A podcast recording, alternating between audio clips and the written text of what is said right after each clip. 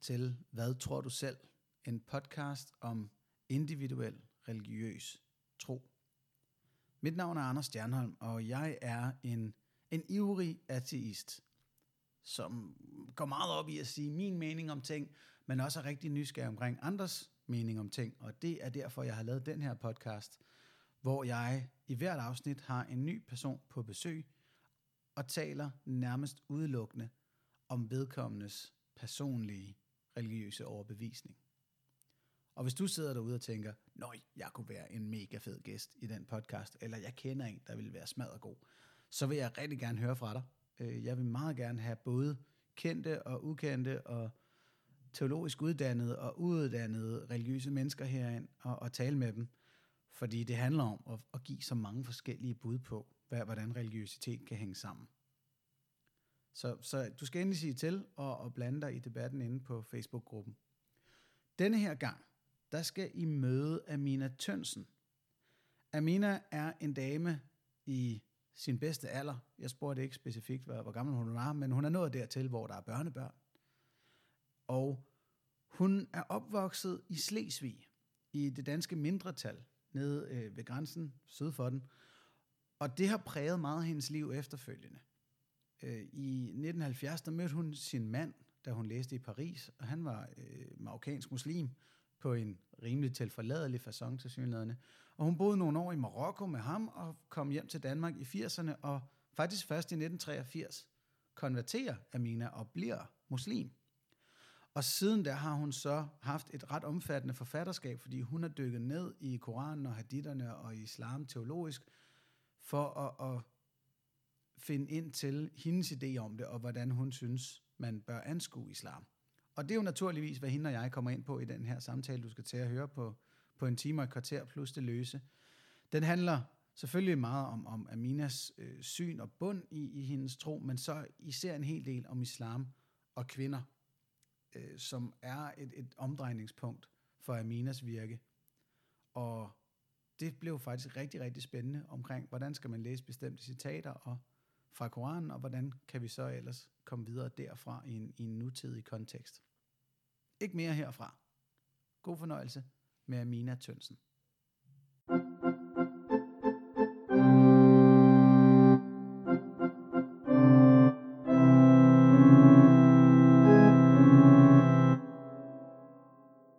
Amina Tønsen, velkommen. Tak skal du have. Og først og fremmest udtaler jeg dit navn korrekt. Ja, det gør du da. Godt nok, Amina. øh, er det, bare lige for at tage den, er det et navn, du har taget, efter du er konverteret til islam? Nej, det er det faktisk ikke. Jeg har gjort mange ting omvendt i mit liv. Altså, jeg har taget tingene, som de kom. Og på et tidspunkt var jeg jo øh, flyttet til Marokko for at stifte familie. Og øh, folk synes, at Inger, det var så svært at sige, den der øh, NG-lyd. Ikke? Og franskmændene kunne heller ikke finde ud af det. Og så sagde min svigermor engang til, til mig, jamen kan du ikke finde et andet navn, fordi det er så svært hmm. at udtale det der. Så, så tænkte jeg, okay, det skal være noget, jeg også selv er glad for. Jeg prøvede med Sonja, som jo både er skandinavisk og arabisk. Men der var gået nogle år, så tænkte jeg, det passer overhovedet ikke til mig. Og så valgte jeg Amina. Okay. Det her er jeg blevet rigtig glad for, men jeg hedder stadigvæk Inger, så når jeg er hjemme og taler med gamle klassekammerater og spejderkammerater og så videre, så er jeg Inger og over for familien. Så det. Alright. Men Amina er altså noget, der er kommet, fordi at så var det ganske enkelt nemmere for, ja, for, for, for min andre. familie. Ja. Okay. Øh, men lad os dykke ned i, hvad det er for en islam, du tror på. Øh, overordnet set, er det sunni eller shia eller noget tredje? Jamen, øh, det er hverken det, ja, hverken det ene eller det andet, fordi jeg, jeg vil ikke sættes i bås. Eller jeg vil ikke sætte mig selv i bås. Hvis andre så vil gøre det, det er op til dem. Men der står jo et sted i Koranen, at vi, vi skal ikke opdele troen i, eller religionen i, øh, i forskellige øh, retninger og kasser og så videre, for så ender det med, at vi kommer op og skændes om, hvilken nu, der nu er den bedste.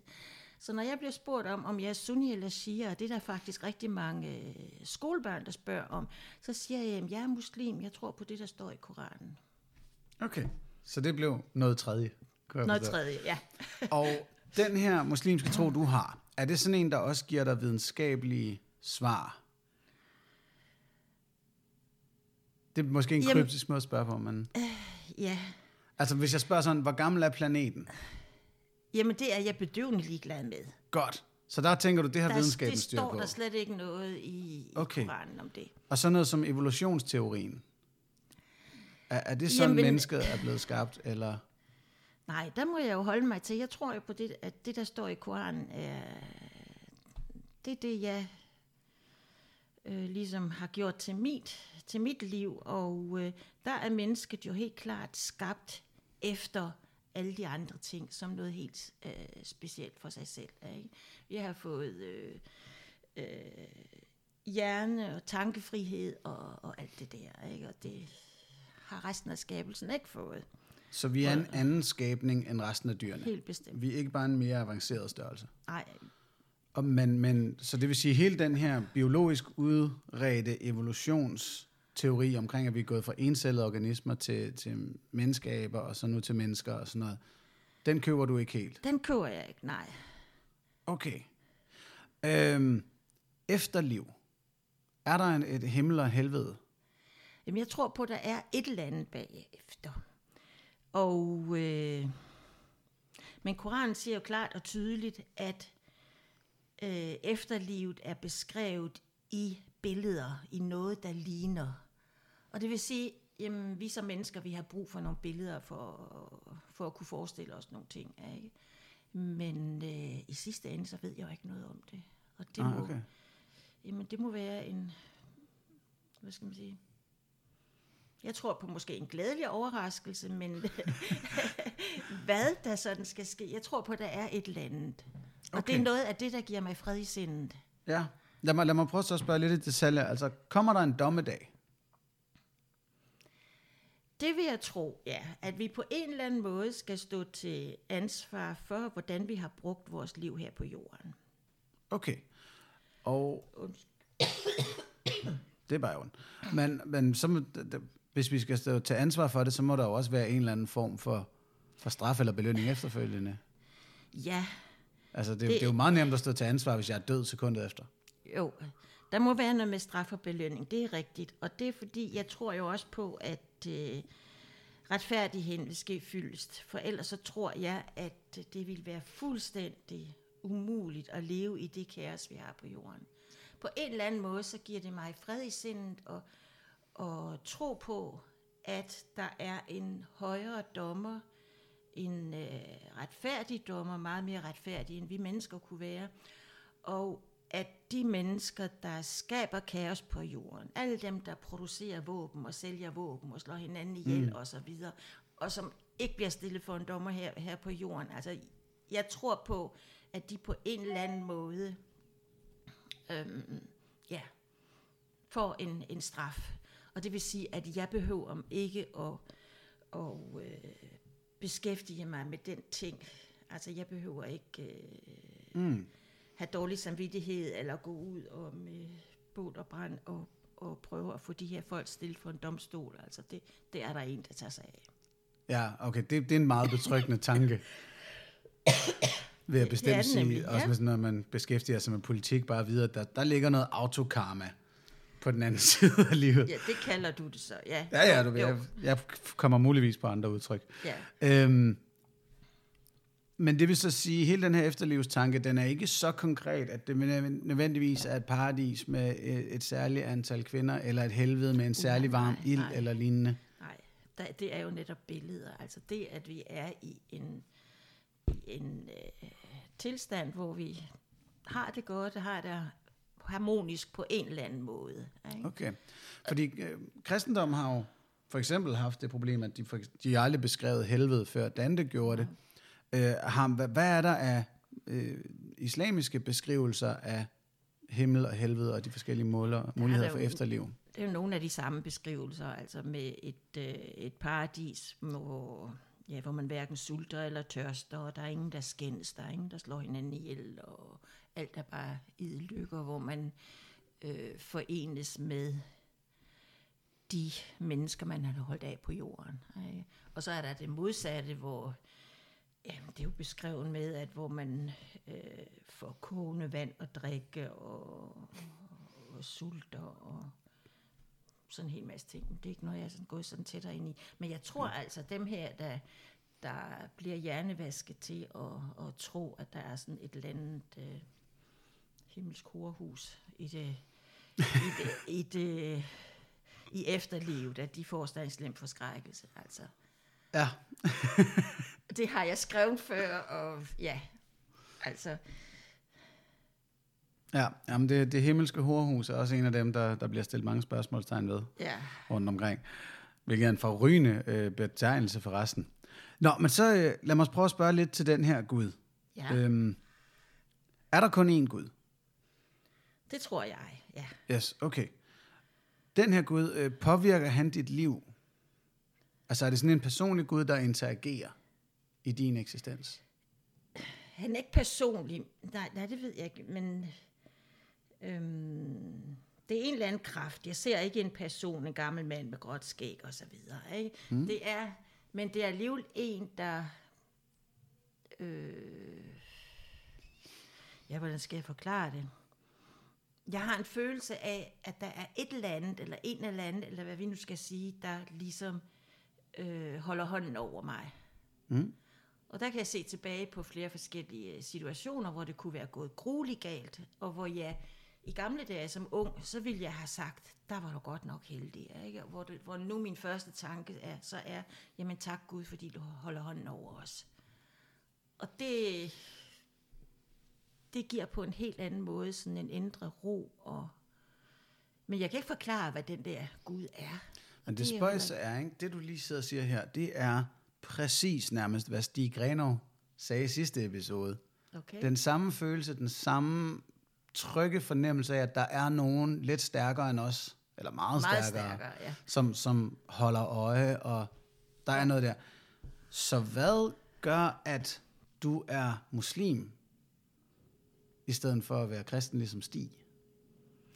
Så jeg er jo både døbt, og det har jeg jo så ikke haft indflydelse på. ikke? Men Jeg blev konfirmeret, og jeg tilhører sådan en årgang, hvor vi alle sammen blev konfirmeret. Altså det var helt utænkeligt, at vi kunne sige nej. ikke? altså, og under den der konfirmandforberedelse, så fandt jeg ud af, at der var nogle ting, som jeg synes var mærkelige, og som der var ingen, der kunne forklare mig. Men altså, vi, jeg blev konfirmeret som alle andre. Og det vi har så betydet sådan set i bagspejlet, at det her med tro, det er noget, jeg sådan ligesom har skubbet fra mig. Jeg vidste ikke, hvad jeg skulle stille op med det. Mm. Og, øh, og så var det, at jeg som cirka 30-årig begyndte at læse om islam, for at kunne forklare folk, hvad det var, min mand troede på. Fordi jeg havde faktisk boet i øh, Nordafrika i otte år, uden at interessere mig specielt for det. Men da vi så flyttede til Danmark, så forandrede min mand sig jo, som alle gør, der flytter ud i det fremmede. Ikke? Så var der pludselig nogle traditioner, der blev vældig øh, øh, vigtige for ham. Og så måtte jeg jo finde ud af, hvad er det for noget, det her? Ikke? Og så Mm. gik jeg på, bibli- på biblioteket. Og så efterhånden, så var det ligesom, ja, jeg først blev bevidst om, at der var mere mellem himmel og jord, end jeg sådan lige kunne tage og føle på. Ikke? Og så efterhånden, så kom det. Og jeg har beskrevet det som, at der var en forårsmorgen i 1983, hvor jeg vågnede op med en tydelig bevidsthed om, at jeg var muslim. Og jeg kan ikke... Og det var, den følelse, den var så stærk, så jeg ikke sagde til mig selv, hvorfor i alverden skal du pludselig være muslim? Ikke? Det var der ikke... Ja. Men jeg blev jo så ved, og øh, så var det som om, jeg læste teksterne på, på en helt anden måde. Og så fandt jeg ud af, at øh, de ting, som havde været vanskelige for mig inden for kristendommen, at dem var jeg fri for. Så jeg har sådan fravalgt en hel masse. Ikke? Det her om, øh, ja, treenighedslæren, der jo hænger sammen med arvesyndslæren og forsoningslæren og øh, Jesus som sådan Gud menneske. Det vil jeg, der vil jeg medgive det dig, det er meget rodet. Det har jeg også svært ved at finde rundt i. Og, Og Newton også- havde svært ved at finde rundt i det. Og også, øh, ja, nadverritualet og sådan nogle ting, som jeg har haft det vældig svært med. Øh, den var der pludselig ikke. Jeg kunne godt mm. tro på en eller anden højere magt, uden at skulle tro på det der. Så jeg tror på, på, på Gud, og det, det er nok til at give mig fred i sjælen. Jeg har ikke brug for at se Gud for mig i menneskeskikkelse, og som Så, så hvis jeg forstår dig ret, så ser du faktisk, i hvert fald din islam, som værende en med, med mindre øh, mirakuløse påstande og lignende end kristendommen. Ja, på det område, hvad... hvad ja. Fordi Nå, normalt tror jeg, ja. mange ser dem omvendt, at, at islam har lige lidt mere, det er altså den her Gud, og Ja. han kan nogle vilde ting. Ja, men så glemmer de jo også alle de steder, hvor der står, at Guds barmhjertighed favner alt. Ikke? Nå, jamen, Og det, det- jamen, det er lidt ved siden. Jeg kan ja. prøve at spørge sådan, altså, tror du på, at Mohammed fløj til himmels på den her burak, eller hvad man skal kalde den på dansk, det her Nej, muldyr-æsel-type? ikke, ikke konkret. Nej, Det er et billede. okay. Hvad er det et Og- billede på, så? Jeg kan lige sige, hurtigt sige, at historien er, at Mohammed vågner om natten, Ga- Gabriel vækker ham og sætter ham ud på det her dyr, som er en, en, en muldyr med vinger, kinda, flyver til himmels, taler med Allah. Øh, Er det korrekt, sådan historien lyder, ikke? Jo, Og hvad tænker du, det er et billede på? og altså i Koranen fy- fylder den jo kun tre små linjer, ikke? Mm. Så og, altså alt det andet, det, det ved vi ikke rigtigt, hvad... Øh, altså sekundærteksterne, dem har jeg det meget svært med. Det kommer vi måske til senere. Nå, Men men altså, det er et billede på, at øh, Mohammed var jo specielt øh, udvalgt til at viderebringe Guds vejledning til menneskene, og at han der på, øh, i det syn har fået indsigt i nogle ting. Yes. Og det er så det. Okay, så det kan også bare have været en guddommelig inspireret drøm. Ja, det er jo i hvert fald det, som hans, øh, en af hans hustruer har påstået. Ikke? Og okay. alligevel så gør man det til noget helt stort. Ikke? Men så øhm, et andet spørgsmål vil være, er Mohammed den sidste profet? Det tror jeg på, ja. Okay. I en, den sidste i en lang række jo, ikke? Ja, ja, ja. Men her vil jeg så, så, så du vil gerne sammen med mig, gætter jeg på, mene, kalde, at Ruth Evensen og Joseph Smith, der grundlagde mormontroen, og Sai Baba og alle de her mennesker, de har i hvert fald ikke talt med en Gud. Eller Gud ikke har ikke talt til dem. Nej, ja, men det, ja, den ene eller den anden vej, det, det er Jamen, fint sådan med er det, ja. Men, men okay, han er den sidste profet. Det er Ja. det der med. Øhm, jamen, fordi så lad os gå til det her med, med haditterne. Dem er du ikke vild med. Nej, fordi, altså jeg tror jo på, at, øh, Og der kan jeg måske også lige hurtigt indskyde. Vi har Koranen, som er den, den hellige tekst. Og øh, nej, der bliver jeg da også lige nødt til at spørge. Er det Guds åbenbarede ord, og må man ikke tvivle på det eneste bogstav i Koranen? Altså jeg opfatter Koranen som øh, Guds åbenbarede ord, vejledning til, øh, til profeten Mohammed. Og så tror jeg på, at det er den originale arabiske tekst, det er den, der er ligesom hellig. Som mm. Men den kan jo fortolkes på 117 forskellige måder. Okay, men det vil sige, at hver eneste vers bør man på en eller anden måde tro på. Man skal bare... Man så må du så tro sætte- på en bestemt fortolkning. Man skal sætte det ind i sammenhæng, og det de fleste ja. gør, det er, at de jo piller et enkelt vers ud der og sætter sammen med et kvart vers på Yes. et andet Om det er sådan, jeg tænker, Ja. i forhold til kristen teologi eller andet, hvor man godt må sige, det der, det er simpelthen bare skrevet af en eller anden. Og det, det dropper vi fuldstændig. Ja. Det må man ikke med Koranen, sådan, vel? sådan har jeg det ikke. Nej, okay. Øh, men om der er Koranen, det er altså de, de, de sådan rigtig hellige ord, som Mohammed kom med, og så er der haditterne, som er beretninger om Mohammeds øh, gøren og laden. Ja. Og det var dem, vi kom fra. Ja. Øh, at dem har og du en... de er jo gået fra mund til mund i et par århundreder, før de er blevet nedskrevet. Ikke? Mm. Og der findes... Øh, øh, du kan finde rigtig mange øh, haditter, hvor... Øh, der legitimerer, at en mand slår sin kone, ikke? og du kan finde lige så mange, øh, nu har jeg ikke talt på, om det er lige så mange, eller, eller endnu flere, der siger, at det må du ikke. Og hvad skal man så stille op med det? Ikke? Ja. Så det vil sige, dem synes du ikke, man på samme måde skal... Men man skal i hvert fald ikke tage nogen, der, der strider imod Koranen. For jeg kan jo sådan set gå ud og hente viden mange steder fra. Jeg har for, for eksempel været rigtig glad for Goethe og hans øh, gudssyn. Øh, jeg må bare ikke tage noget, der står i modsætning til øh, Koranen. Jeg må ikke øh, plædere for dødsstraf for en eller anden forbrydelse, som ikke står nævnt i Koranen, for eksempel. Okay. Ja. Så, så den sætter i hvert fald en rimelig stringent ramme for, for tankegangen. Men det er jo vel til, det er vel til at se, at, at du er en type, der har grebet islam an på en, en lidt dansk måde, hvis vi skal kalde det det. På, at, at, som jeg ser det, så har du sådan læst Koranen, som, som mange danskere læser Bibelen. Eller er, er det en Ja, rigtig måde at sige det på? Ikke helt, fordi jeg tror jo alligevel, at, at det er et eller andet, en helt speciel vejledning, helt unik, ikke? Mm. Og at jeg ikke må pille ved øh, den øh, oprindelige tekst. Ikke? Jeg må fortolke den og så videre, men jeg kan ikke pludselig for eksempel indføre dødsstraf for noget, som, som der ikke er dødsstraf for i Koranen. Okay. Og man må ikke bare, du kan heller ikke bare pille noget ud. Det er netop det, der er pointen, fordi øh, jeg har i årenes løb læst rigtig mange bøger af europæiske og andre tænkere, der er kommet med en, ja, hvad kalder det, reformislam og, og progressiv islam, og hvad ved jeg, og jeg har aldrig synes, de, at deres øh, argumentation hængte sammen.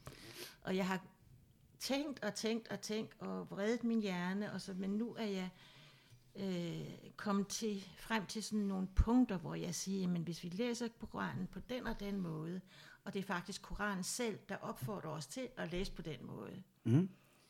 Så jeg føler mig på rimelig sikker grund, fordi jeg finder det i en tekst, som jeg mener er unik. Ikke? Og der er blandt andet det her med at se teksten som en helhed, som at de enkelte udsagn skal øh, forklare og, og supplere hinanden indbyrdes. Og så også, at man øh, altså ikke må tilføje noget, som strider imod Ja. og så at man ikke må undlade at se det hele. Fordi der har jo været nogen i tidens, i 900-tallet, der blev der, var der nogen, der, der opfandt ja, et øh, abrogationsprincip, hvor det siger, jamen senere åbenbaringer øh, annullerer tidligere åbenbaringer. Ikke? Og det, ja. Det synes du ikke er rigtigt. det har jeg, jeg har endevendt det, og det, Det- det, det, det, så kommer vi jo frem til alt det der, vi, vi øh, øh, som de yderliggående, som de ultrakonservative øh, tror på og så videre. Ikke?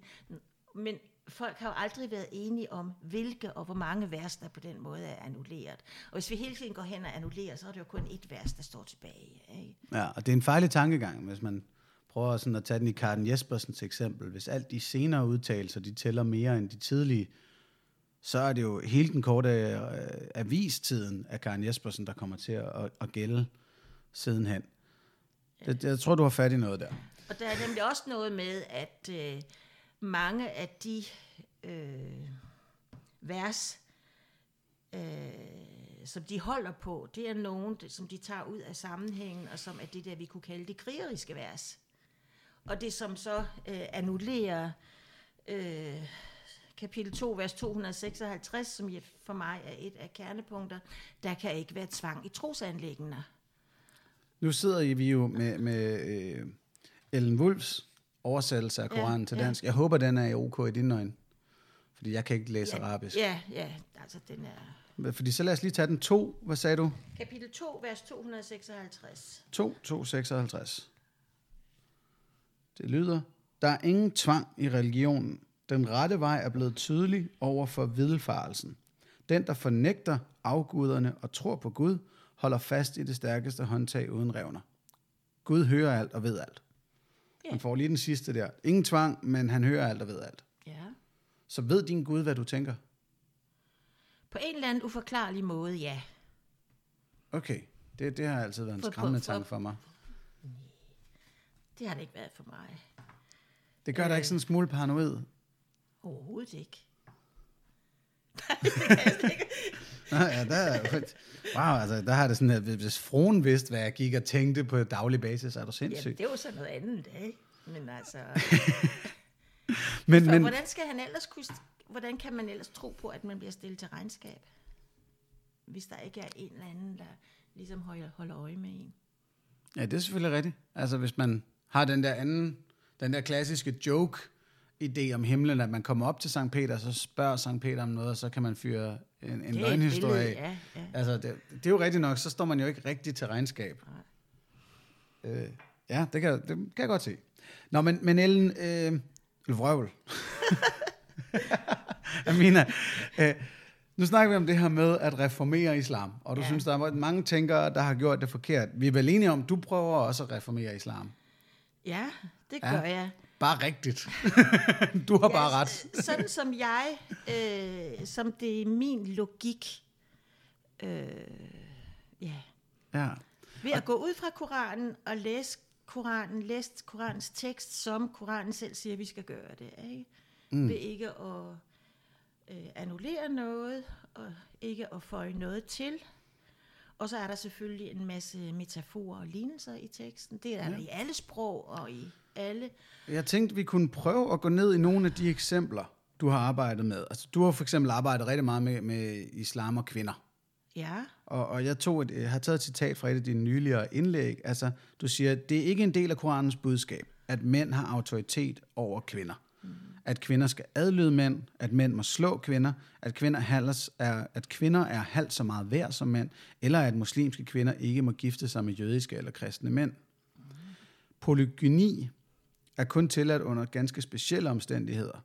Polygyni, altså øh, flere koneri. Øhm, og Koranen tillader ikke mænd at have elskerinder ud over deres ægte hvide hustru. Så det, det er jo en, en påstand, du stiller op her. Der er faktisk ligestilling i islam. Er det rigtigt forstået? det mener jeg helt klart. Og det er ved, at jeg går ud fra øh, skabelsberetning, kapitel 4, vers 1, hvor der står, at vi er... Nu ved jeg ikke, hvordan Ellen Wulfs oversættelse er til det. Øh, lad mig se, kapitel 4, vers 1 er, I mennesker, frygt jeres herre, som skabte jer af ét væsen. At dette skabte dets mage, og fra disse to lod mange mænd og kvinder udbrede sig. Frygt Gud, i hvis navn I beder hinanden om noget, og blodslægtskabet. Gud vogter over jer. Ja. Og der er det jo det, der, jeg ikke, øh, der synes jeg, at hendes oversættelse er dårlig. Øh, hvis man ser på det rent sprogligt, så er mand og kvinde, de er skabt ud af den samme øh, primære celle, og ikke mm. den ene ud af den anden. Men de er begge mm. to skabt ud af det samme. Og der står faktisk ikke noget om, hvem der er skabt først. Nej, ja, der står bare fra et væsen. Ja. Okay, men, men det er jo så klart nok, der, der, ja. Der ser vi lige ud, men der er jo så en del forskellige vers, hvor vi ikke ser så lige ud. Og nu tænker jeg, at jeg vil læse, læse op fra nogle af dem, og så kan du fortælle mig, hvorfor det er, at man skal forstå det på din måde. Lige præcis det, jeg har kogt sammen der på fire linjer, det har jeg jo lige brugt øh, øh, flere hundrede af fire sider, altså et helt manuskript på at forklare. Ja, Så det er, det er vældig svært, og okay. Jamen, øh, er det en bog, der er udkommet? nej, desværre, der, jeg, jeg har lidt svært ved at finde nogen, der vil udgive den. Okay, men, men hey, så er det her en måde at skabe interesse for den jo. Ja. Har du en titel til den kommende bog? Øhm, jeg har haft sådan flere forslag, men det ene,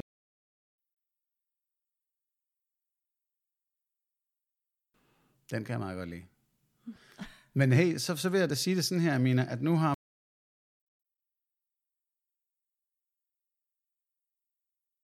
at du... hvis jeg nu kan huske alle de der, for, for hvert øh, tre ord der, der øh, super korankyndig type, der Nej. vil, vil komme efter dig for det ene og det andet. Men lad os prøve at se, hvor langt...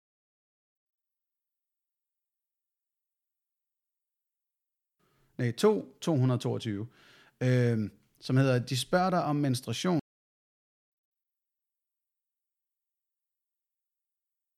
Og så er der sådan lidt uddybninger af, at Ja, de er urene ja, osv. ja. osv. Øh,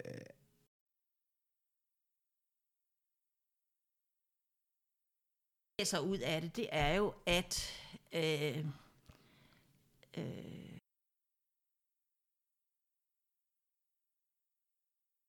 en, hvad skal man sige, en vejledning er, at man skal ikke have samleje under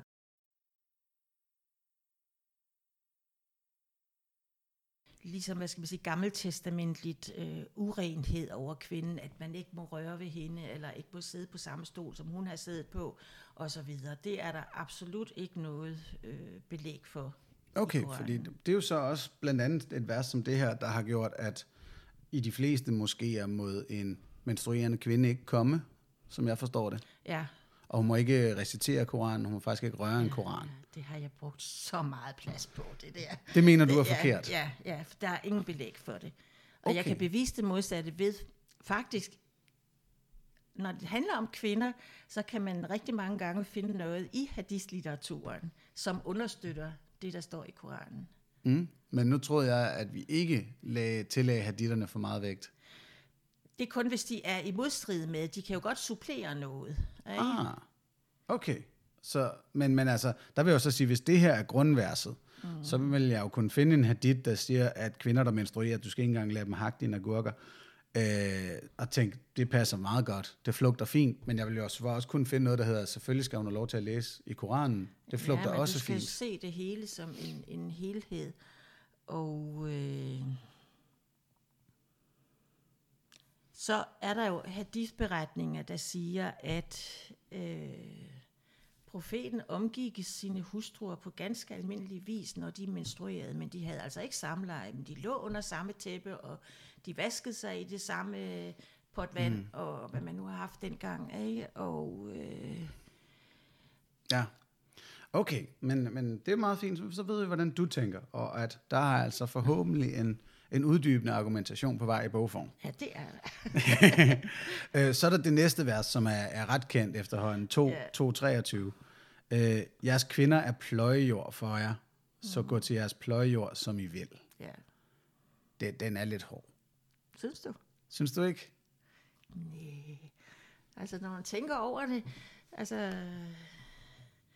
For det første, så, så kan man jo ikke som... Øh, vi kan ikke eje hinanden som mennesker. Ikke? Der er en, vi, der ej, ligesom ejer os, der har skabt os, men det er ikke øh, vores ægtemand, eller vores far, eller hvem det nu kan være. De kan ikke eje os. Men det der, det handler jo om, at... Øh, øh, Jeg skulle til at sige, at det lyder da meget som ejerskab.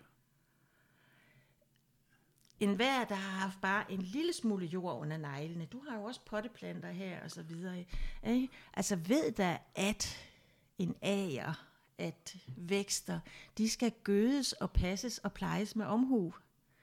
Og hvis du driver rovdrift på dem, så bliver den gold, din mark. Her, her vil jeg lige sige, der er øh, Camilla som mine planter et rigtig dårligt eksempel.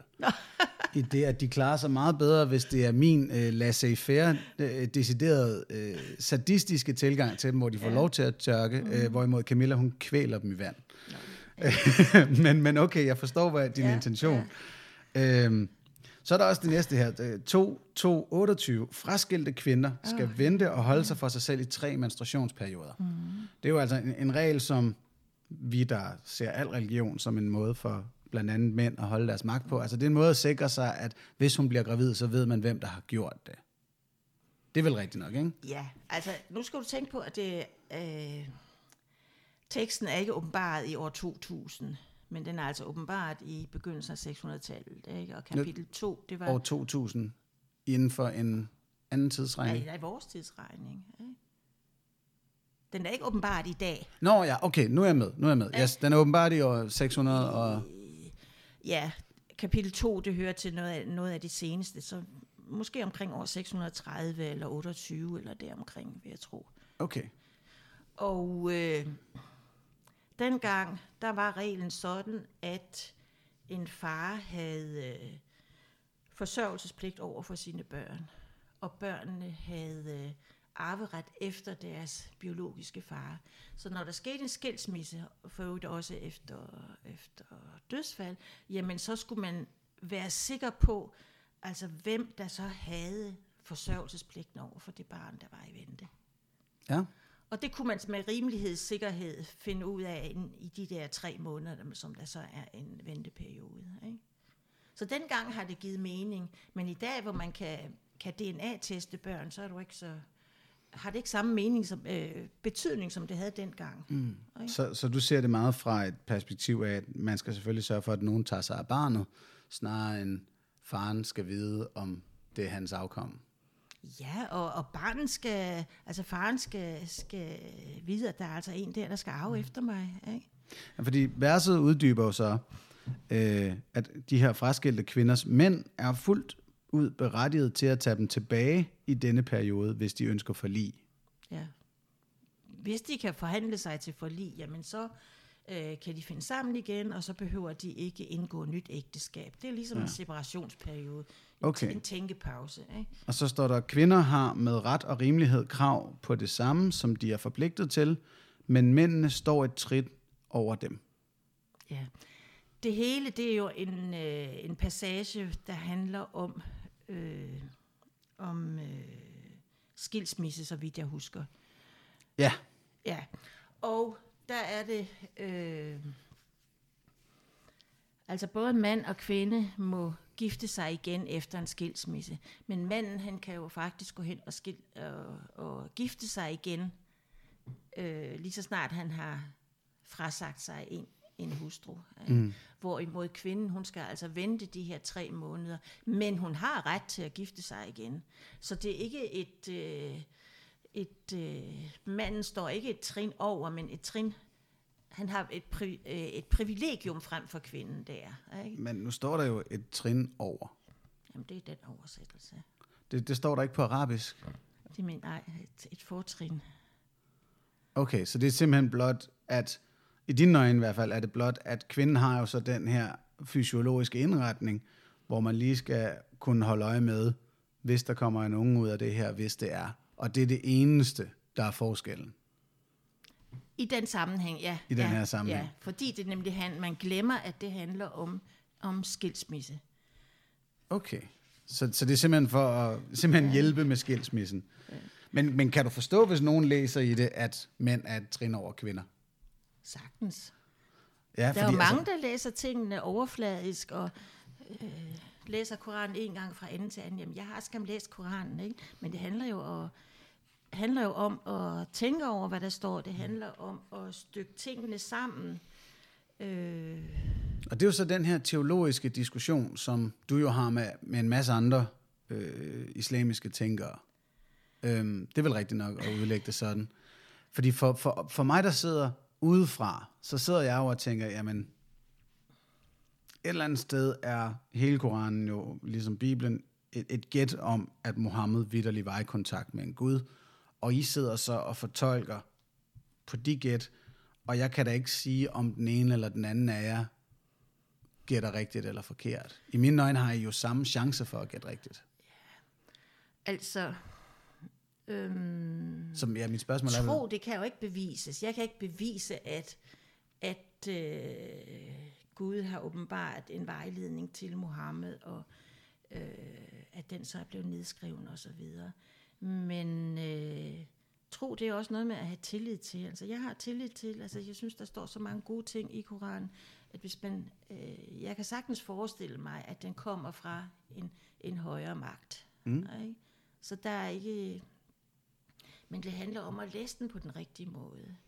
Og et budskab, der siger, at det er universelt, at det er en vejledning til menneskeheden, som der står flere steder, så må, den jo også, må man jo også kunne få noget fornuftigt ud af det under mange forskellige omstændigheder. Men det er jo så det, der er balladen, det her med, hvad den rigtige måde er. Det er jo umådeligt svært at finde ja, ud af. Ja, ja. Det er da lidt, er det ikke næsten lidt træls, at Gud han har været så dårlig en kommunikator, at I stadig diskuterer det 1400 år efter? Nej, han har jo været en god kommunikator, fordi han har, har, ladt, har efterladt et budskab, som kan tolkes på forskellige måder. Rent sprogligt. Hvis du tænker på arabisk, der er, øhm, er bygget op på nogle konsonantrødder, ligesom hebraisk. Ikke? Og så alt efter hvilke øh, hvilke vokaler du sætter ind imellem, så, så betyder det noget andet. Mm. Og det vil sige, at der er nogle tolkninger, som har været meget relevante i 600-tallet, i 800-tallet, men hvor, i, hvor vi i dag må sætte nogle andre vokaler ind og give det en anden betydning. Hvorfor må vi det? Jamen det, det er vi nødt til, for at, øh, for den, den oprindelige tekst er jo bare skrevet på konsonanterne. Ikke? Og okay. så er det mennesker, der har, på et eller andet tidspunkt har siddet og sat øh, vokalerne ind i. Og hvem siger, at de mennesker, der sad og gjorde har det... Har sat de rette vokaler ind? Ja, de har gjort, sat... Øh, de har sikkert været omhyggelige og, og så videre, og har sat det ind, som øh, var rigtigt på deres tidspunkt øh, under de men, men det er jo så de det, der er bøvlen her. Altså, hvis, hvis der er en... Har den her Gud, har han en, en bestemt vilje eller bestemt ønske til, hvordan vi lever vores liv? Skal man leve sådan inden for en rimelig bestemt ramme for at få det rigtige efterliv? Ja, hvis jeg skulle sige, hvad islam i er helt kort, eller som islam i en nødskal, det er, at tjene Gud, og det arabiske tjene, det, det er det samme konsonantrod som tilbede. Men jeg kan bedre mm. lide ordet tjene. Altså tjene Gud ved at tjene Guds skaberværk. Yes. Og mere behøver jeg i grunden ikke at vide. Okay. Så, det så, kan jeg indrette mit liv efter. Ja, så det vil sige, sex inden ægteskab, er det okay? Øh, det vil jeg ikke sige. Nå, okay. Fordi der, så, der, så er, der er, nogle en, ting. En, en, der er en ramme, og Ja, men det er så her, mit spørgsmål vil være, der er en ramme. Jeg skal gøre nogle ting, for at han accepterer, hvad jeg har brugt mine 80-100 år på jorden til, når jeg engang dør. Og så er det da umådeligt frustrerende, at han til synligheden har åbenbaret de her ting i Luther-konsonantform for 1400 år siden, sådan så jeg stadig ikke kan være sikker på, at finde den korrekte, korrekte fortolkning af, hvad jeg skal gøre. Men det er netop det, der er udfordring i, at du finder, hvad der er rigtigt for dig, og som gør dig til et godt menneske, som gør dig til et ordentligt menneske. Men det er da umådeligt egoistisk, hvis nu, at det ikke viser sig at være det, han vil have. Jamen, han, han vil, vil jo mange forskellige ting. Han vil jo, at vi finder, at vi bliver ordentlige mennesker, at vi, altså, øhm, udfordringen ligger jo i, at vi kan leve sammen og skabe gode samfund øh, på trods af nogle forskelligheder. Ikke? Ja, men, det, men, men det er meget fint, men stadig bare sådan noget som at dyrke sex inden ægteskab, det har jeg jo desværre, øh, jeg forløbig gjort i 20 år, øh, i det jeg er ikke blevet gift endnu. ja. øh, så der, det, der ville jeg da ønske, at han havde været klar i mailet, hvis han vidderligt findes og har det ønsker for mig. Og, og jeg sidder sådan og tænker, jamen, du ved vel lige så lidt som jeg. Nej, du ved lidt bedre, fordi du har undersøgt det og tror på, mm. at det er ham her. Men dit gæt omkring Allahs vilje er stadig langt væk fra nogle andres bud på, undskyld, øh, lad mig kalde det bud på Allahs vilje, er stadig meget langt fra andres bud på Allahs vilje. Bliver du nogensinde lidt nervøs for, at de måske har ret, og at du har gjort noget forkert? Nej, for jeg synes jo, deres øh, måde at fortolke tingene på, at de bringer meget ulykke i verden. Jamen, det, er helt, det kan man sagtens, men det er jo ikke sikkert, at Gud har noget imod ulykke i verden. Det tror jeg nok ikke på, altså. Men der, der er der en chance for, at han, er lige, at han faktisk... Ja, når man skal tjene et skaberværk, så er det jo, at man skal ville det bedste. Ikke? Jo, Bidrage men, men, til det men bedste. hvis, hvis, hvis vantro for eksempel er noget bøvl, som han gerne vil af med, ja. så er det rigtigt vel at gøre det af med dem. Jo, men Og der er jo også... Være... Ja, men der ligger jo en udfordring i det, at vi skal... Øh, ja. Altså det er jo sådan... Hvordan skal jeg nu formulere det? Hmm.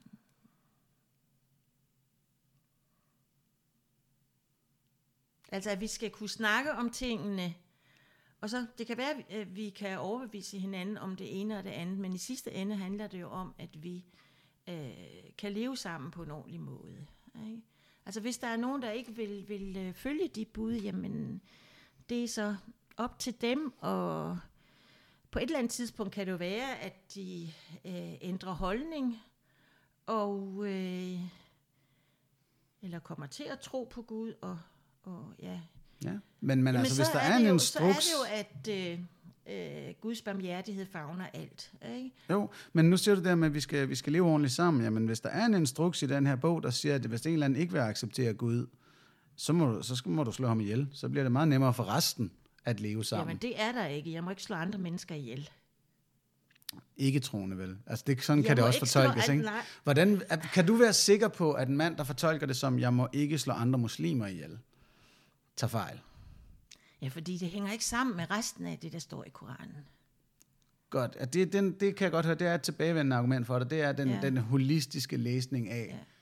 Og så, du- så du prøver at finde mening i, alle de her bud skal til sammen være, være koherent sammenhængende.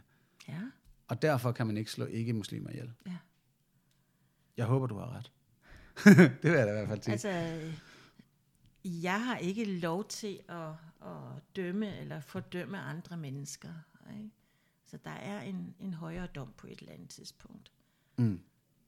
Øhm, godt. Lad os prøve lige at dykke videre ned i det her med, med øh, islam og kvinder. Jeg kunne bare godt lide den her... Øh, det er jo sådan set en ep- epistemologisk øh, sidevej, vi lige tog omkring. Hvordan ved Okay. du det? Ja, Ja, nej, men så har vi det her med arvereglerne. Det synes jeg også er Ja, ret spændende. ja. Øh, det er sura 4.11, hvor øh, Gud pålægger for jeres børn, et af hankøn skal have samme lod som to af hunkøn. ja. Er det, mange læser det som, at drengebørn arver dobbelt så meget som pigerne. ja.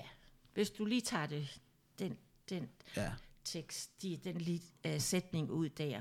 Men der er jo andre, øh, der er andre arveregler, hvor øh, mand og kvinde arver lige meget, og, og så videre. Det er jo en, en meget lang passage. Men, Det, det er det, og den er dybt forvirrende efter det, jeg lige sagde. Ja. ja, og den er blevet fortolket forskelligt i forskellige ja. lande. Men, men er sætningen her korrekt nok? Ja, men du skal bare se den i sammenhæng med, altså, de forpligtelser, en mand har. I, inden for islam har, er der særeje. Og manden, han har altså også nogle forpligtelser. Han skal forsørge sin hustru, eller flere hustruer, hvis han har flere. Ikke? Han skal forsørge sine børn, han skal eventuelt forsørge øh, gamle forældre, der ikke har øh, ikke kan forsørge sig selv. Han skal for, øh, forsørge ugifte søskende osv. Det vil sige, at han har en hel masse forpligtelser, hvorimod søsteren, hun kan bare tage sin afdel, og hun kan købe smykker for dem, eller investere dem, eller, eller et eller andet. Men Beholde I, dem for sig irriterer, selv. irriterer den tankegang der ikke? At det er sådan en, en insti- institutionaliseret patriarkat? At mændene sådan var har det økonomiske dengang. forpligtelser, og dermed... Fordele. Sådan var det dengang, ikke? Men der står ikke nogen steder, at en kvinde ikke må, øh, ikke må forsørge sig selv eller bidrage til familiens Nej, underhold, nej, hvis men der står et sted her, at, og det jo kan så forklares i, at ja. Manden har så også økonomiske forpligtelser, ja. ja. hvilket jo er det samme som magt. En, et af hankøn skal have samme lod som to af hunkøn. Ja. Det er da ikke ligestilling. Nej, men du skal se det i, i, øh, proportionalt til de forpligtelser, manden har. Ikke? Og det er så, sådan var det i 600-tallet. Mm. Og i dag så er der, øh, især i Nordafrika, i Marokko, altså, øh, ikke så meget Algeriet, men i Tunesien, der er der jo mange øh, tænkere, både kvinder og mænd, der, og der er skrevet tykke bøger om det, der plæderer for ligestilling, fordi de siger, øh, samfundene har forandret sig så meget, så, så det ikke længere er manden, der, der forsørger øh, konen. Manden mm. kan være Men, men det er jo ja. lidt noget bøvl, når Gud har sagt det her. Jamen, når øh, forudsætningen for et udsagn ikke længere er til stede, så gælder det udsagn jo ikke længere. Det kan det jo ikke. Så, så Gud har simpelthen ikke kunnet forudse, at vores økonomiske system vil ændre sig. Øh, han har forud, eller håbet på, at menneskerne bruger deres øh, hjerneceller til at, at øh, finde ud af, jamen, hvordan skal vi agere i en helt anden situation. Mm-hmm. Så det du tænker er, det der vers, det frafalder simpelthen på grund af, at verden nu økonomisk set er anderledes. Ja, for i dag så har... Øh, øh, Men det, det her er jo Koranen. Jeg må da ikke tvivle, hvis jeg er god muslim, på bogstavet. Jeg må da ikke gå ind og sige, jamen Jeg må nu, gerne, altså bogstavet, altså man kan godt være korantro, uden at være bogstavtro, altså, ikke? fordi vi jo siger, verden forandrer sig. Og hvis øh, det virkelig er et universelt budskab, budskab til menneskeheden, så kan jeg jo ikke sidde her og sige, at vi skal fastholde det og, og leve, som man gjorde i 600-tallet. Mm. Det, det dur jo ikke. Men der, det er jo- der er det nogen, der gerne vil. Det er noget af et paradoks i forhold til, at man er jo man stadig skal tro på bogen. Ja, men øh, tiderne har forandret sig. Men føles det ikke lidt som at sige, Nej. Gud tog For, for, fejl? mig, for mig gør det ikke. Nej, Gud tager ikke fejl. Tiden er en anden. Ikke? Mm. Nå, men så, så det her med... Så hvis man sidder i dag, og er nutidig muslim i Danmark, så synes du faktisk ikke, at reglen gælder, fordi nu har hun kønnet, øh, nu har øh, pigen de samme forpligtelser som Ja. manden, Ja. forhåbentlig. ja. Det, det håber jeg på, at vi begge mm. synes kunne være rart. Øhm, men spændende. Godt. Okay. Øh, Og det er jo ikke kun noget, jeg tænker. Der er mange andre, der tænker det samme. Ikke? Altså, Ja. Den, Åh, jamen, balladen er der, der er også nogen, der tænker det modsatte. Jeg har jo så diskuteret med selv akademisk uddannede muslimske mænd, som siger, jamen selvfølgelig arver jeg mere end mine søstre, fordi jeg skal tage mig af. Øh, nå, så lad ja, os og da det lige... skal han jo ikke længere i dag. Ikke? Ja, efter det er dansk så... lov, så har han jo ikke... Øh, vi bor i Danmark, ikke? Og selv efter ja, marokkansk og tunesisk lov, der er... Der, Sætter du dansk lidt- lov over Koranen? jamen, jeg bor i Danmark. Ja, ja, men, men sætter du den over i forhold til, at du bor jo først og fremmest vel i Guds verden? Øh, ja, men så er det jo, er Koranen et øh, juridisk, er det et, øh, en lovreligion forstået som et lovkodex, eller er det en øh, etisk vejledning? Og for mig er det en etisk vejledning. Og jeg kan sagtens mm. leve efter Koranen inden for rammerne af dansk lovgivning. Det handler meget ofte mere om, at jeg fravælger nogle muligheder, som dansk lov giver mig, men jeg har endnu aldrig været i konflikt med dansk lov. Alright. Ja, fordi lad os lige gå hen til øh, øh, øh, polygamien, Ja. eller gynien, som du siger. Ja, jeg kender ja. ikke lige om det ene begreb øh, er bedre end det andet. Men det er jo det her med, at en mand må have fire koner.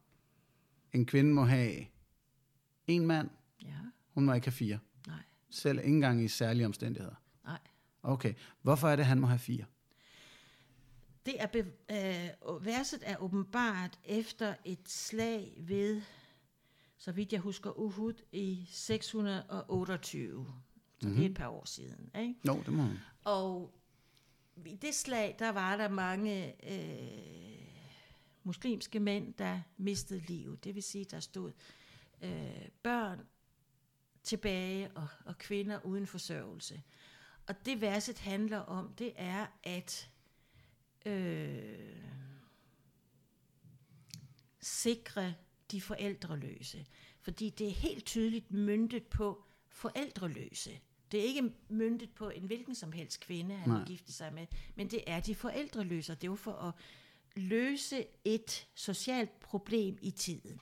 For ja. hvis du ikke havde en mand til at forsørge dig, så havde du ikke noget. Mm. Ikke? Du havde hverken status, eller beskyttelse, eller underhold. Eller så, sådan var det i 600-tallet. Ikke? Så det er endnu en af de regler, hvor du tænker, det var på det her tid, du er til med nærmest geografisk afgrænset, på grund af, at det var det her slag, at, at der var pludselig langt flere kvinder end mænd. Man kan jo også sige, hvis, vi, hvis, øh, verd, hvis der i verden af i dag var langt flere mænd end kvinder, så, men det er der jo ikke. Så vil vi Med alle de indføre... fostre, kvinde, pigefostre, man har slået ihjel i... Ja, ja. Men så vil vi indføre sådan videre de syv små dværgreglen, du må have syv mænd, og så videre. Men, Men, men, det har jo også samtidig været en begrænsning af tidligere tiders polygami, eller polygyni. mm, Øh, men så Hvad- er der jo også et vers, der siger, at øh, der er en forudsætning, det er, at du øh, behandler dem ens. Det vil sige, du kan ikke øh, du må ikke have en den- yndlingskone. Nej, du må ikke indlo- indlogere den ene i en øh, strandvejsvilla, og den anden i en, i en, øh, i en mudderhytte. Ikke? Altså, de skal have de samme øh, materiale, og så står der også, at en mand har ikke flere hjerter. Og det har man for eksempel i Tunesien for mange år siden, André, jeg mener, det var sidst i 50'erne, fortolket det som, at jamen, i virkeligheden så står der, at øh, flere koneri er forbudt. Aha. Øhm, fordi vil det så være at sige, at det her, det er sådan en regel, den fandtes dengang, eller den var god dengang, Ja. men nu er verden anderledes. Hvis du er i et, i et 50-50 samfund, så må du faktisk ikke have flere koner. Nej. Det er kun særlige omstændigheder. Vil du se det som sådan, så lad os sige, at øh, øh, en, en slem øh, indisk, eller bangladeshisk, eller whatever, et, et slemt jordskæld afliver frygtelig mange af kvinderne, mm. vil du så sige, at så ville det vers faktisk kunne tolkes i nutidig kontekst som, en kvinde må nu have fire mænd i den her region af verden? Nej. Hvorfor ikke? Ja, det kan godt være. ja, du synes du, det er inkonsekvent. Men så kan du ikke vide, når der kommer børn, så kan du ikke vide, hvem, øh, hvor de hører til. Og, Jamen, det er jo det og smukke. alt det der. Hvad siger du? Det er jo det smukke. Så har et barn flere fædre. Det har Det har fungeret ikke tænkt fremragende på, mange den steder der. i verden. For, for det er jo så langt fra virkeligheden, så det, det har jeg ikke spekuleret nærmere over. Okay, altså men- i dag er der jo, der er Så det er fordi, det vil blive et arveretligt øh, ja, og, mareridt. sådan noget, ja. Ja vel. og der Det er mangler spændende. jo mange millioner kvinder på verdensplan. Ja. Så desværre. Øhm, må en kvinde blive kalif i dine øjne? ja, hvorfor skulle hun ikke kunne det? Fedt. Og en imam? Ja. Fedt. Det var to af de nemme. Så hopper vi videre til... Og der har jo faktisk i historiens løb, der er der den marokkanske sociolog Fatima Manisi, der har skrevet en hel bog om alle de kvindelige muslimske statsoverhoveder, der har været i tidligere tid. Men det er jo... Det, jeg har fundet bemærkelsesværdigt i hendes bog, det er, at de her kvindelige statsoverhoveder, de har været de har været over fra Indonesien, de har været mongoler, de har været, men der har stort set ikke været nogen arabere. Nej. Og arabere, de tænker altså anderledes end folk i de andre, når vi områder. Når vi i dag taler om, øh, at der er mange mænd, der ikke vil lade kvinder få skilsmisse, det er jo især fra de arabiske områder. Det er jo ikke de østeuropæiske imamer, der ikke kan finde ud af det. Ja, den er altid Det, værd øh, til mig. Og du er ikke den første, der siger det her til mig. Jeg bare sådan, jamen, bemærk lige, at araberne har nogle kulturelle ting, som er meget patriarkalske. Ja, ja. Øhm, nå, men lad os lige prøve at fortsætte til øh, et andet ret spændende sure, nemlig øh, 434. Det, Åh, det er den om, hvor, hvorvidt man må slå damen eller ej. Mænd står over kvinder, starter den lige med. Ja. Formoder også, den tager fejl her. Eller Det er at en, jeg mener, det er det samme ord. Ja. Nu har jeg ikke... Nå, okay. Mænd står over kvinder, øh, fordi Gud har givet nogle fortrin frem for andre, og fordi Mm. de har givet ud af deres ejendom. De kvinder, ja. der handler ret, er lydige og vogter det skjulte, fordi Gud vogter det. De fra hvem I frygter genstridighed, det er altså, hvis konen begynder at, at have sin egen vilje eller være lidt strid, skal I formane. Det er en advarsel. Derefter lade alene i sengen og slå. Det her er jo noget af balladen. Nogen læser det her vers som om, at man godt må slå sin kone. Og det er jo svært at egentlig at, at, at give dem skyld for, fordi det gør, står der. Også imamer og, og så videre. Men så er det det her med, at ord kan have forskellige øh, betydning. Ja. Øhm, for det første, hvad er det, øh, det der ord nushus, som der bliver oversat til genstridighed, hvad det er, det betyder. Der er et øh, andet vers, så vidt jeg husker, nej, jeg kan ikke rigtig huske, hvor det var, 4, 127, nej, jeg har, jeg har ikke mit manuskript med, så jeg ved ikke hvor, men der er et sted, der handler om den, den modsatte, hvor det er øh, kvinden, der frygter, at manden skal komme på afveje. Og det er helt Ah. ah. klart, og det har helt klart noget med utroskab at gøre. Og, det skal, og øh, 434, det munder ud i øh, en skilsmissesituation. Hvis man ikke kan klare øh, de ægte- æg- ægteskabelige problemer selv, jamen så skal man finde mailere. Mm. Og øh, øhm,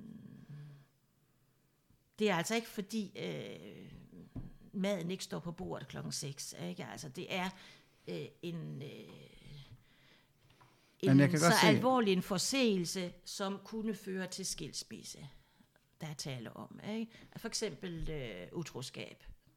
Ja. Øh, og så er der nogle andre ord. Det der med at øh, slå, det kan jo også betyde, at øh, det bruges mange steder i Koranen om mange forskellige ting, og kun det ene sted, der, står, der bliver der oversat til at slå. Det kan også betyde at trække sig tilbage. Aha.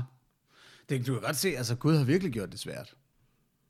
Nej, Det må man sige. vi, vi, skal, vi skal bruge vores, øh, vores forstand og vores... Mhm. Øh, det er en udfordring. Og Jamen, balladen er, det leder til så mange forskellige gæt. Nu, et af mine favoritgæt er øh, på hjemmesiden islamsvar.dk, hvor imam Wasim Hussein siger, at man skal ikke tro, det er at slå, øh, men til gengæld må man prikke til sin kone med en pind, en miswak, ja. for ligesom at understrege situationens alvor. Ja.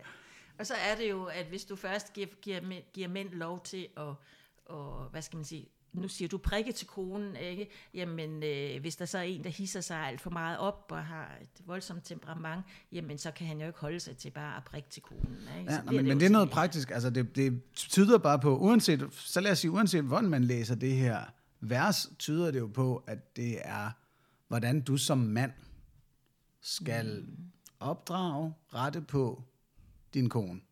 Men det gælder jo også den anden led på i, Lige på nær, der ikke er et vers, der kører den anden vej. Jo, det er der et sted. Er det det her jeg- Jamen, jeg kan ikke 100 rigtig eller huske, hvor det er. 428? Jeg, jeg kan godt lige finde det frem her. Øh, 407. hvis en kvinde frygter brutalitet ja. eller uvillighed fra sin mands side, Ja. begår parterne ingen overtrædelse ved at komme til et indbyrdes forlig. Der står ikke noget om, hvordan hun skal disciplinere ham. Der står, at hun sk- skynder sig at blive enige. Ja. Jeg kan, jeg kan virkelig ikke se, Jamen, at hun det- står med de samme er kort ikke på hånden. noget med at, at disciplinere i det andet, fordi det står, jamen, øh, træk jer tilbage, og så prøv at blive enige. Ikke? Altså, der står der, forlig er bedst, for eksempel. Altså, Ja. det her lyder som om, hvis du som kvinde er bange for at få et par på skrinet, så øh, ser man ikke, du kan skynde dig at blive enig med din mand. Og på det andet, der står der, jamen hey, hvis din kvinde er genstridig, så må du gøre sådan her, sådan her, sådan her, for at disciplinere hende. Det virker altså ikke som det ligeværdige vers. Det, det, det synes jeg da virkelig ikke, det det har noget at gøre med at trække sig tilbage og prøve at få tingene til at gå. For hvis du læser videre i 434, hvis du ikke kan, kan øh, hvis I ikke kan øh, finde ud af det sammen, ja, så indkald nogle, øh, en vidner, nogle, øh, altså Det- nogle, det- en maler fra den ene og den Det er meget anden. fint, men, ikke? men det er kun det manden, der, der får det sænger omkring, hey, du skal formane, lade alene i seng, så Ja, må du gøre et eller andet. Nu det så åbenbart ikke at, at slå. Og kvinden, hun skal til gengæld skynde sig at indgå et forlig. Det virker Jamen- altså ikke som om, de står med de samme kort på hånden. Okay.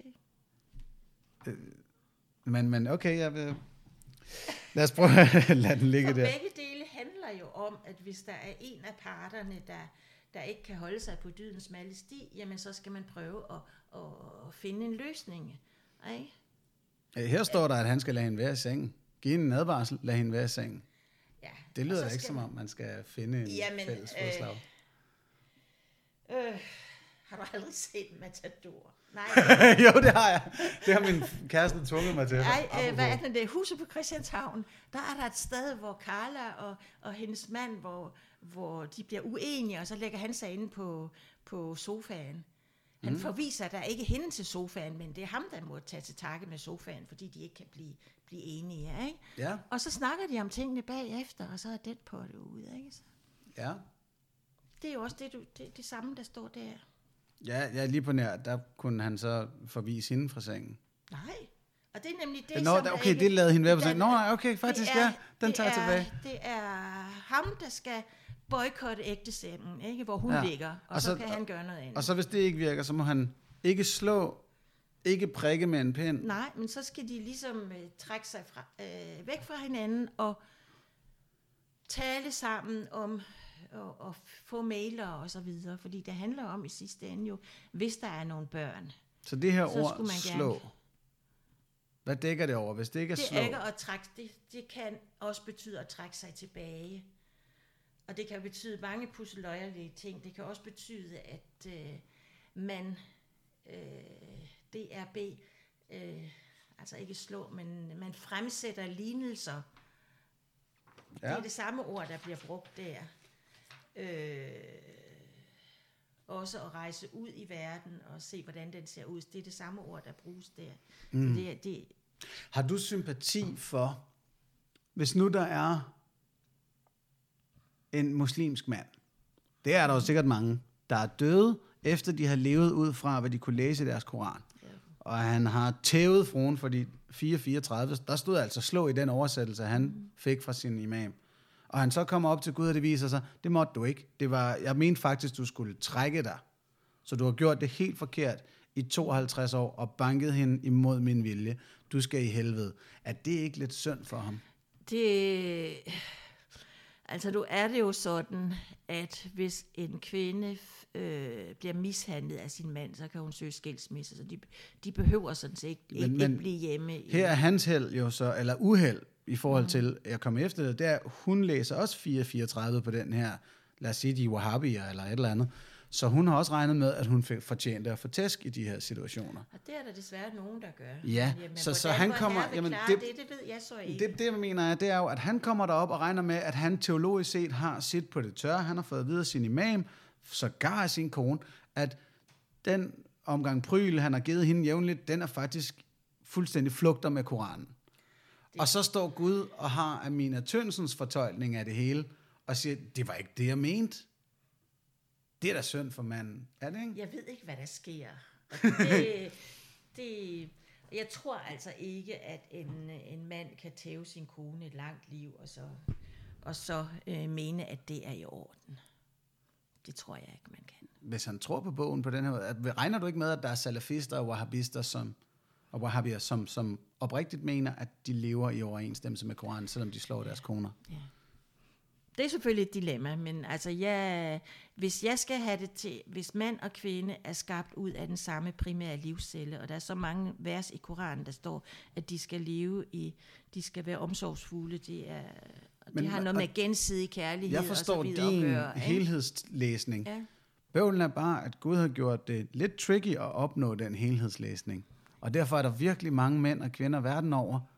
Det er jo fordi, vi skal, øh, det er en udfordring for, at vi skal bruge vores øh, øh, sunde fornuft, og der er nogle... Øh, Men er det så ikke spøjst, at Gud dermed har givet os en udfordring, der betyder så meget vold mod kvinder?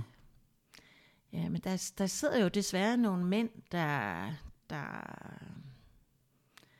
hvad skal man sige, holder fast i den der patriarkalske tænkemåde. Ja. Hvis du går ud fra, at Men, mænd og det gør de jo, kvinder- fordi at Koranen er svær at tyde.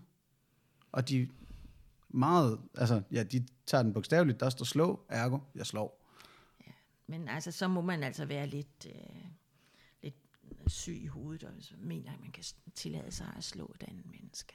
Okay, så, altså, så hvad, det, det, en kvinde er jo, øh, altså hun er jo hans øh, børns mor. ja, det er det med på. Ja. Men hun er også hans pløjejord.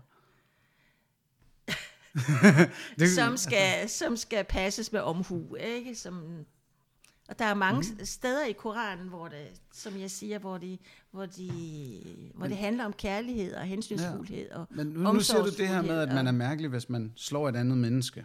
Nu har vi jo også kristne mennesker i Danmark, øh, som stadig peger på ordsprogenes bog, ja. hvor i der er en hel del vers, der retfærdiggør at slå sine børn. Mm.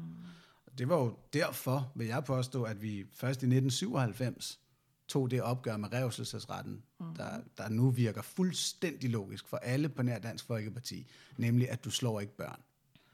Øhm, så, så mit spørgsmål vil være, er der nogle af de samme vers i Koranen omkring at slå børn? om, at, om at slå generelt. Om at man godt må slå skal, børn. Du skal beherske din vrede. Jamen, når man her tænker jeg på vers, ala, at du skal ikke spare på stokken, medmindre du vil forkæle barnet. Ikke lige på den måde, nej, det er der ikke. Okay.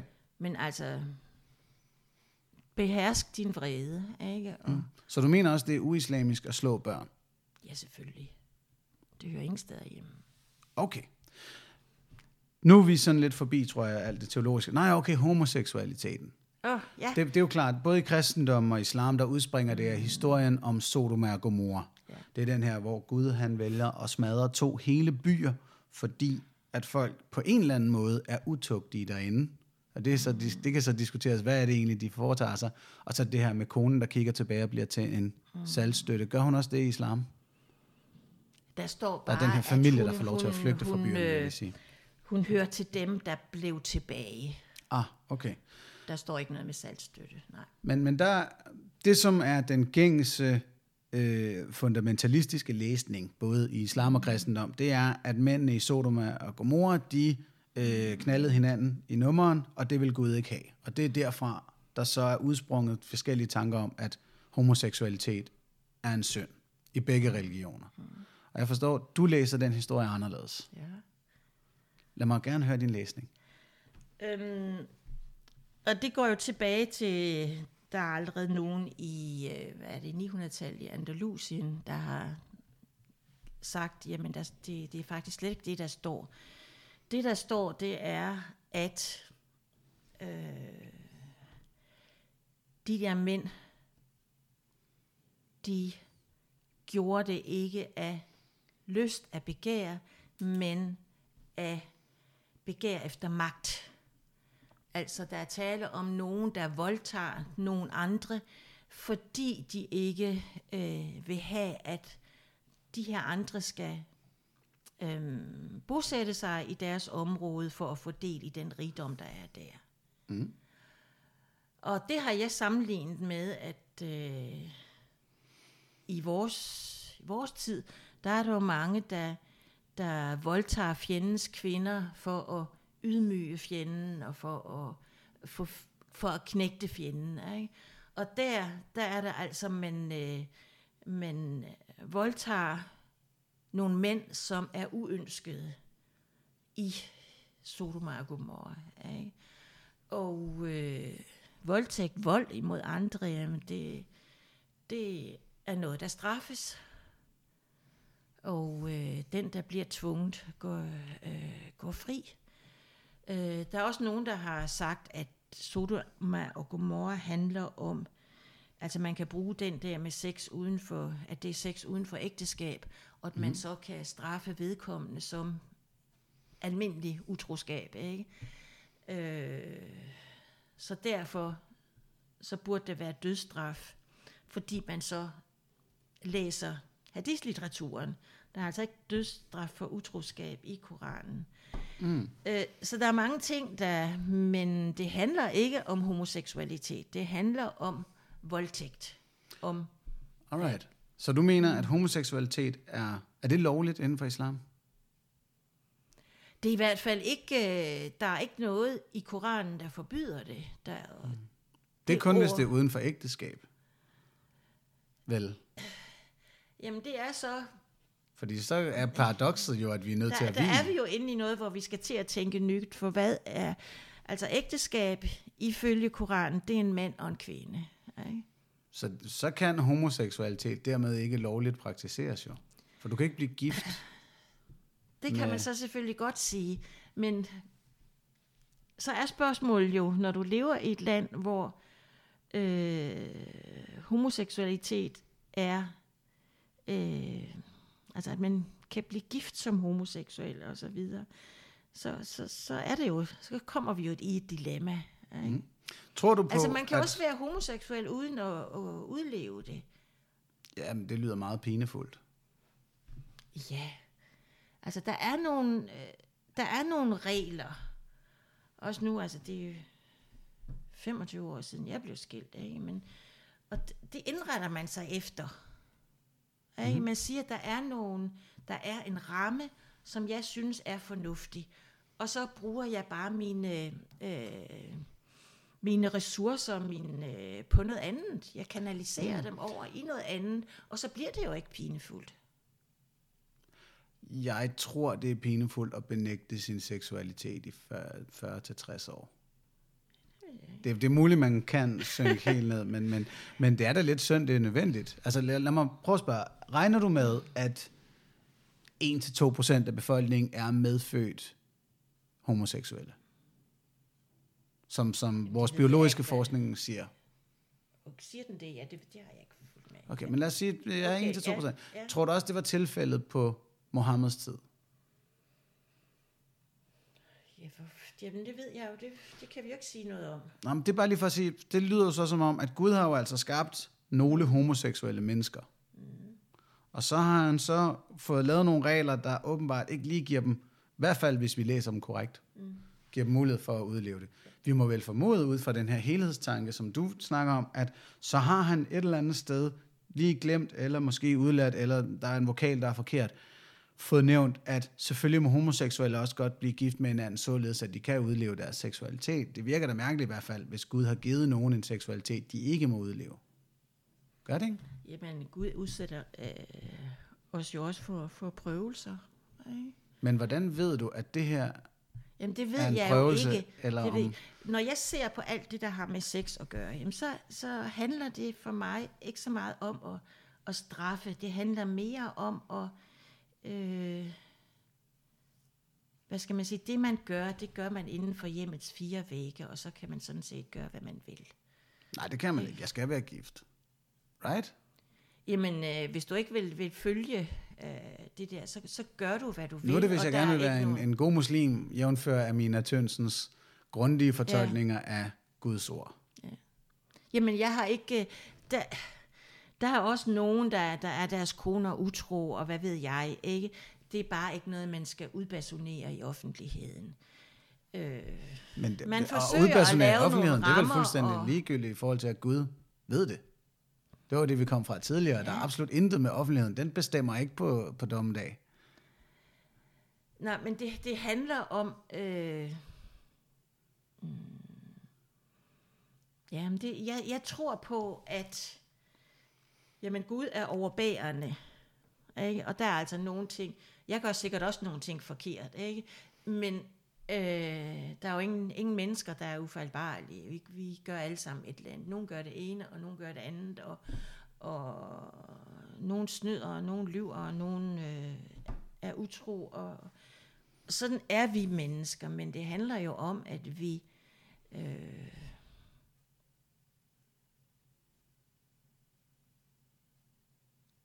Altså, og- så er man sig vel bevidst om det, lige så snart man lyver eller snyder og bedrager, så er man sig bevidst om det, ikke? Jo. Men, men her er det jo sådan, det er jo ikke at lyde, snyde, snyde eller bedrage, kun i forhold til de regler, der er foreskrevet.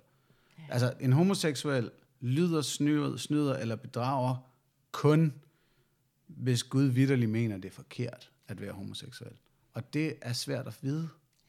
Og jeg er kan jo ikke meget vide ubehageligt. alting, for alt det her med homoseksualitet, det er jo noget, der er kommet op i de seneste år, og øh, Jeg Jeg tror det faktisk, sådan, det man skal- altid har været en ting, og jeg tror, det har været man meget ikke mere. skrevet om det. Nej, man har Da jeg bare... skrev om det første gang på religion.dk for, hvad er det, 20 år siden eller sådan noget, der var slet ikke nogen, altså jeg kunne ikke finde noget, der var ingen, der havde skrevet om det mm. i forhold til islam. Jeg måtte sådan set gøre, gøre mig mine an, an, egne tanker og finde ud af, jamen, hvordan hænger det her sammen. Det er først nu, at folk er, ble, er blevet... Øh, Og kan det ikke gøre dig skræmt og- i en historisk kontekst at overveje, hvordan har homoseksuelle muslimer så levet før i tiden? Hvor Nej, det her de har jo altid været der mere eller nævnes. mindre åbenløst. Når jeg tænker på Marokko, hvor jeg har boet for, hvad er det, for 50 år siden. Øh, Det var en, en himmel for homoseksuelle. altså, min der min onkel I, var ja, i, stolt homoseksuel og var i Marokko hver vinter.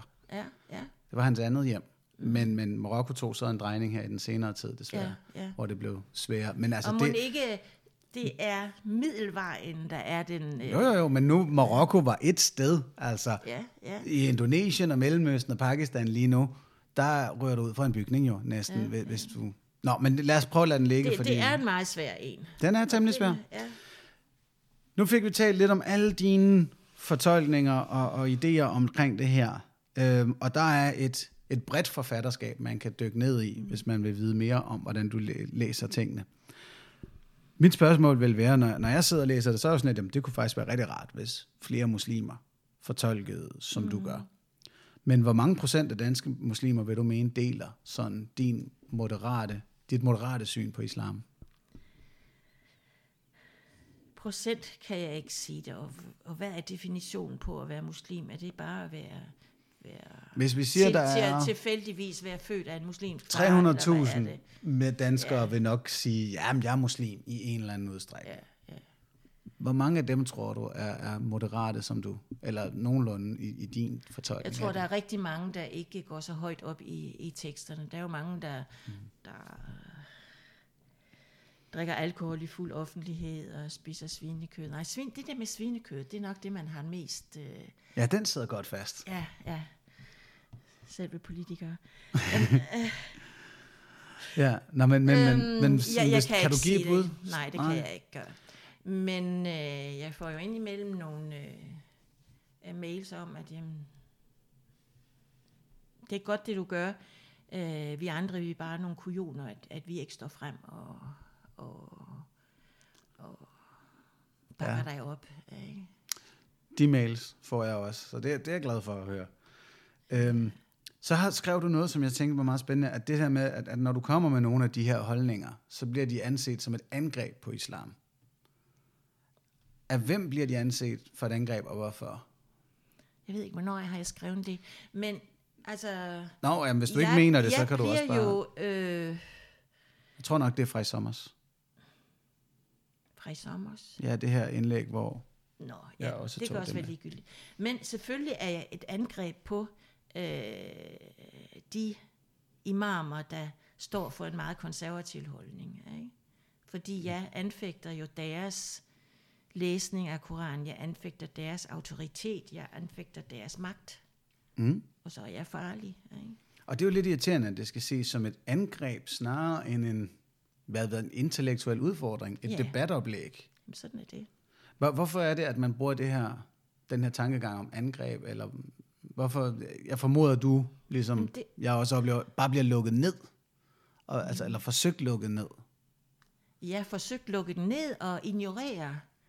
Men altså en bog, den, øh, eller noget, der er skriftligt, det, det, det lever for, forhåbentlig videre, også efter jeg engang har, har forladt den her jord. Ikke? At der, mm. Og jeg ved, der er jo mange, der, der, der læser mine tanker, og også nogle, der debatterer dem. De leger sig mig om at tage tæskene. Ikke? Det, ja. Men så, sådan er det vel.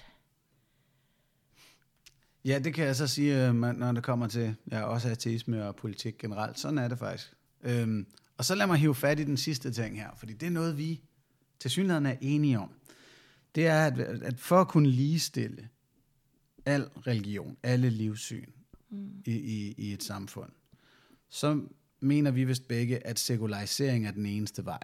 Det er altså den løsning, hvor staten ikke skal gå ind og understøtte nogle bestemte religiøse foreninger som den for eksempel gør med folkekirken okay, her i Danmark. jeg har engang skrevet om, at jeg mener, at kirkestat burde afs- øh, adskilles. Ja. Men, er du stadig af den holdning? Mm, ja, men jeg kan ikke lide, at du bruger sekularisering på den måde, men hvis det er, hvad du mener med sekularisering, så er det okay. Jeg okay. mener jo, at øh, øh, svaret på den øh, sort-hvide tænkning, den der juridiske tænkning, som der øh, som er den desværre er den fremherskende, at den skal erstattes ikke af sekularisering, men af åndelighed. Koranen siger flere gange, at vi skal vende blikket indad. Vi skal øh, øh, i forbindelse med øh,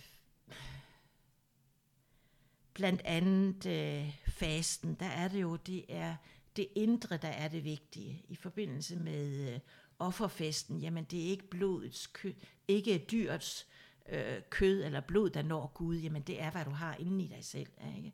Det er ikke de, den ydre klædedragt, der er, der er, er ja. afgørende. Det er, hvad du har inde i dig selv. Det så det du prøver at sige er, at det, det er heller ikke foreningen eller foreningens økonomi, der er afgørende for, om man når ham? Nej, det er, det er, hvad du har inde i dig ja. selv. Ikke? Den måde, du og hvordan hænger er det som menneske. Sammen med sekulariseringen? Eller som du forstår sekularisering?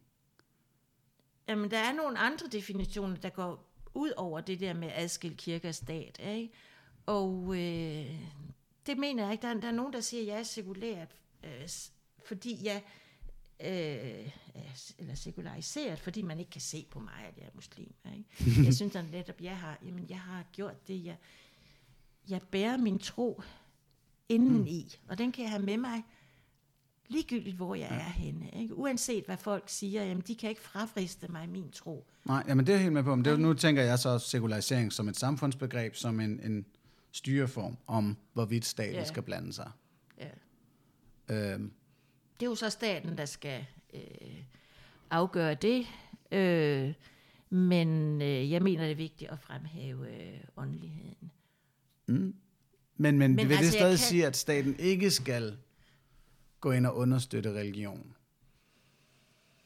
Sådan, så det vil de... vel, den, den vil jo ikke kunne, kunne gøre det ligeligt nogensinde.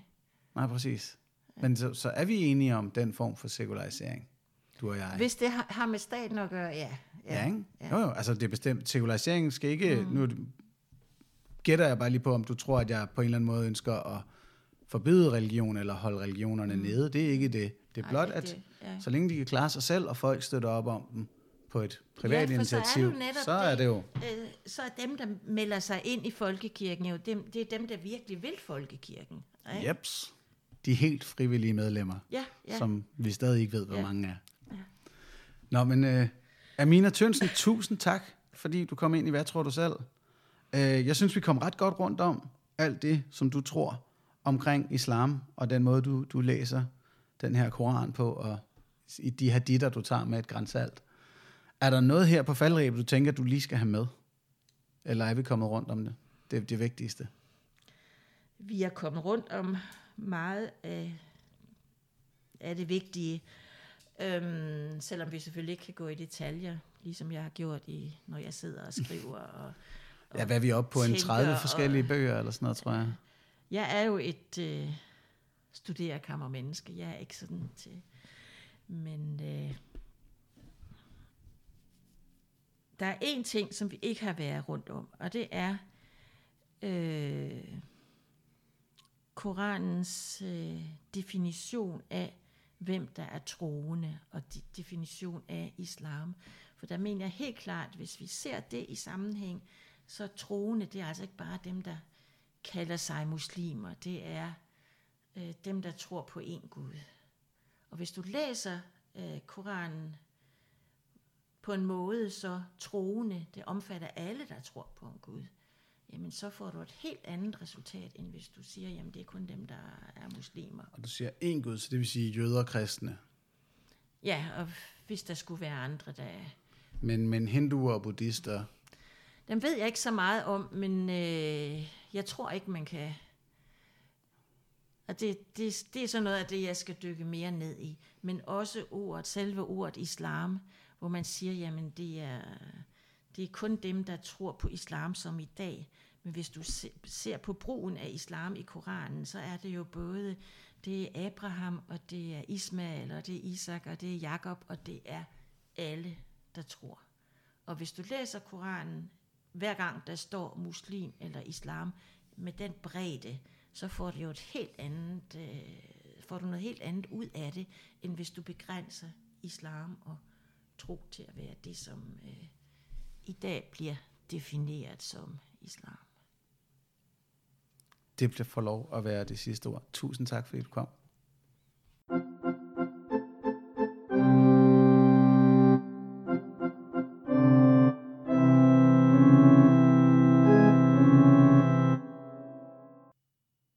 Altså min samtale med Amina Tønsen. Øh, og det var jo tydeligt at høre, der er en, en, en helhedsorientering omkring, hvordan en religion skal hænge sammen, som betyder, at hun, hun ser islam i, i hvert fald i forhold til, hvordan den ellers bliver fortolket mange steder i verden, ret moderat lys. Amina kommer ikke med nogen sådan snorlige faktuelle påstande, jeg her skal fact-checke, så det bliver en ret kort efter-speak, øh, generelt kan der jo være nogen, der er derude, der tænker, at hun læser versene forkert, eller tolker noget forkert, og jeg vil meget gerne høre fra. I kan debattere det her i Facebook-gruppen. I kan også skrive til mig, at du gerne vil ind, eller at en bestemt person, I tænker kunne være god, kan komme ind i studiet og forklare sit syn på, hvordan islam skal, skal læses og fortolkes. Det skal I være noget så velkomne til. Og det vil jeg jo endnu en gang også lige bringe den opfordring ud til alle og enhver, fra asatroner til buddhister – at lad mig endelig høre fra jer, fordi så kan det jo være, at en af jer skal sidde i gæstestol næste gang i Hvad tror du selv? Næste gang bliver det dog øh, min gode ven og komikerkollega Jakob Svensen, som kommer til at sidde her. Jakob han er sådan en fyr, der tror ret meget på kristendommen. Også den, den øh, gammeltestamentlige del af den, hvilket jeg altid har fundet meget fascinerende. Så den kan I glæde jer til næste afsnit, er altså med komiker Jakob Svensen.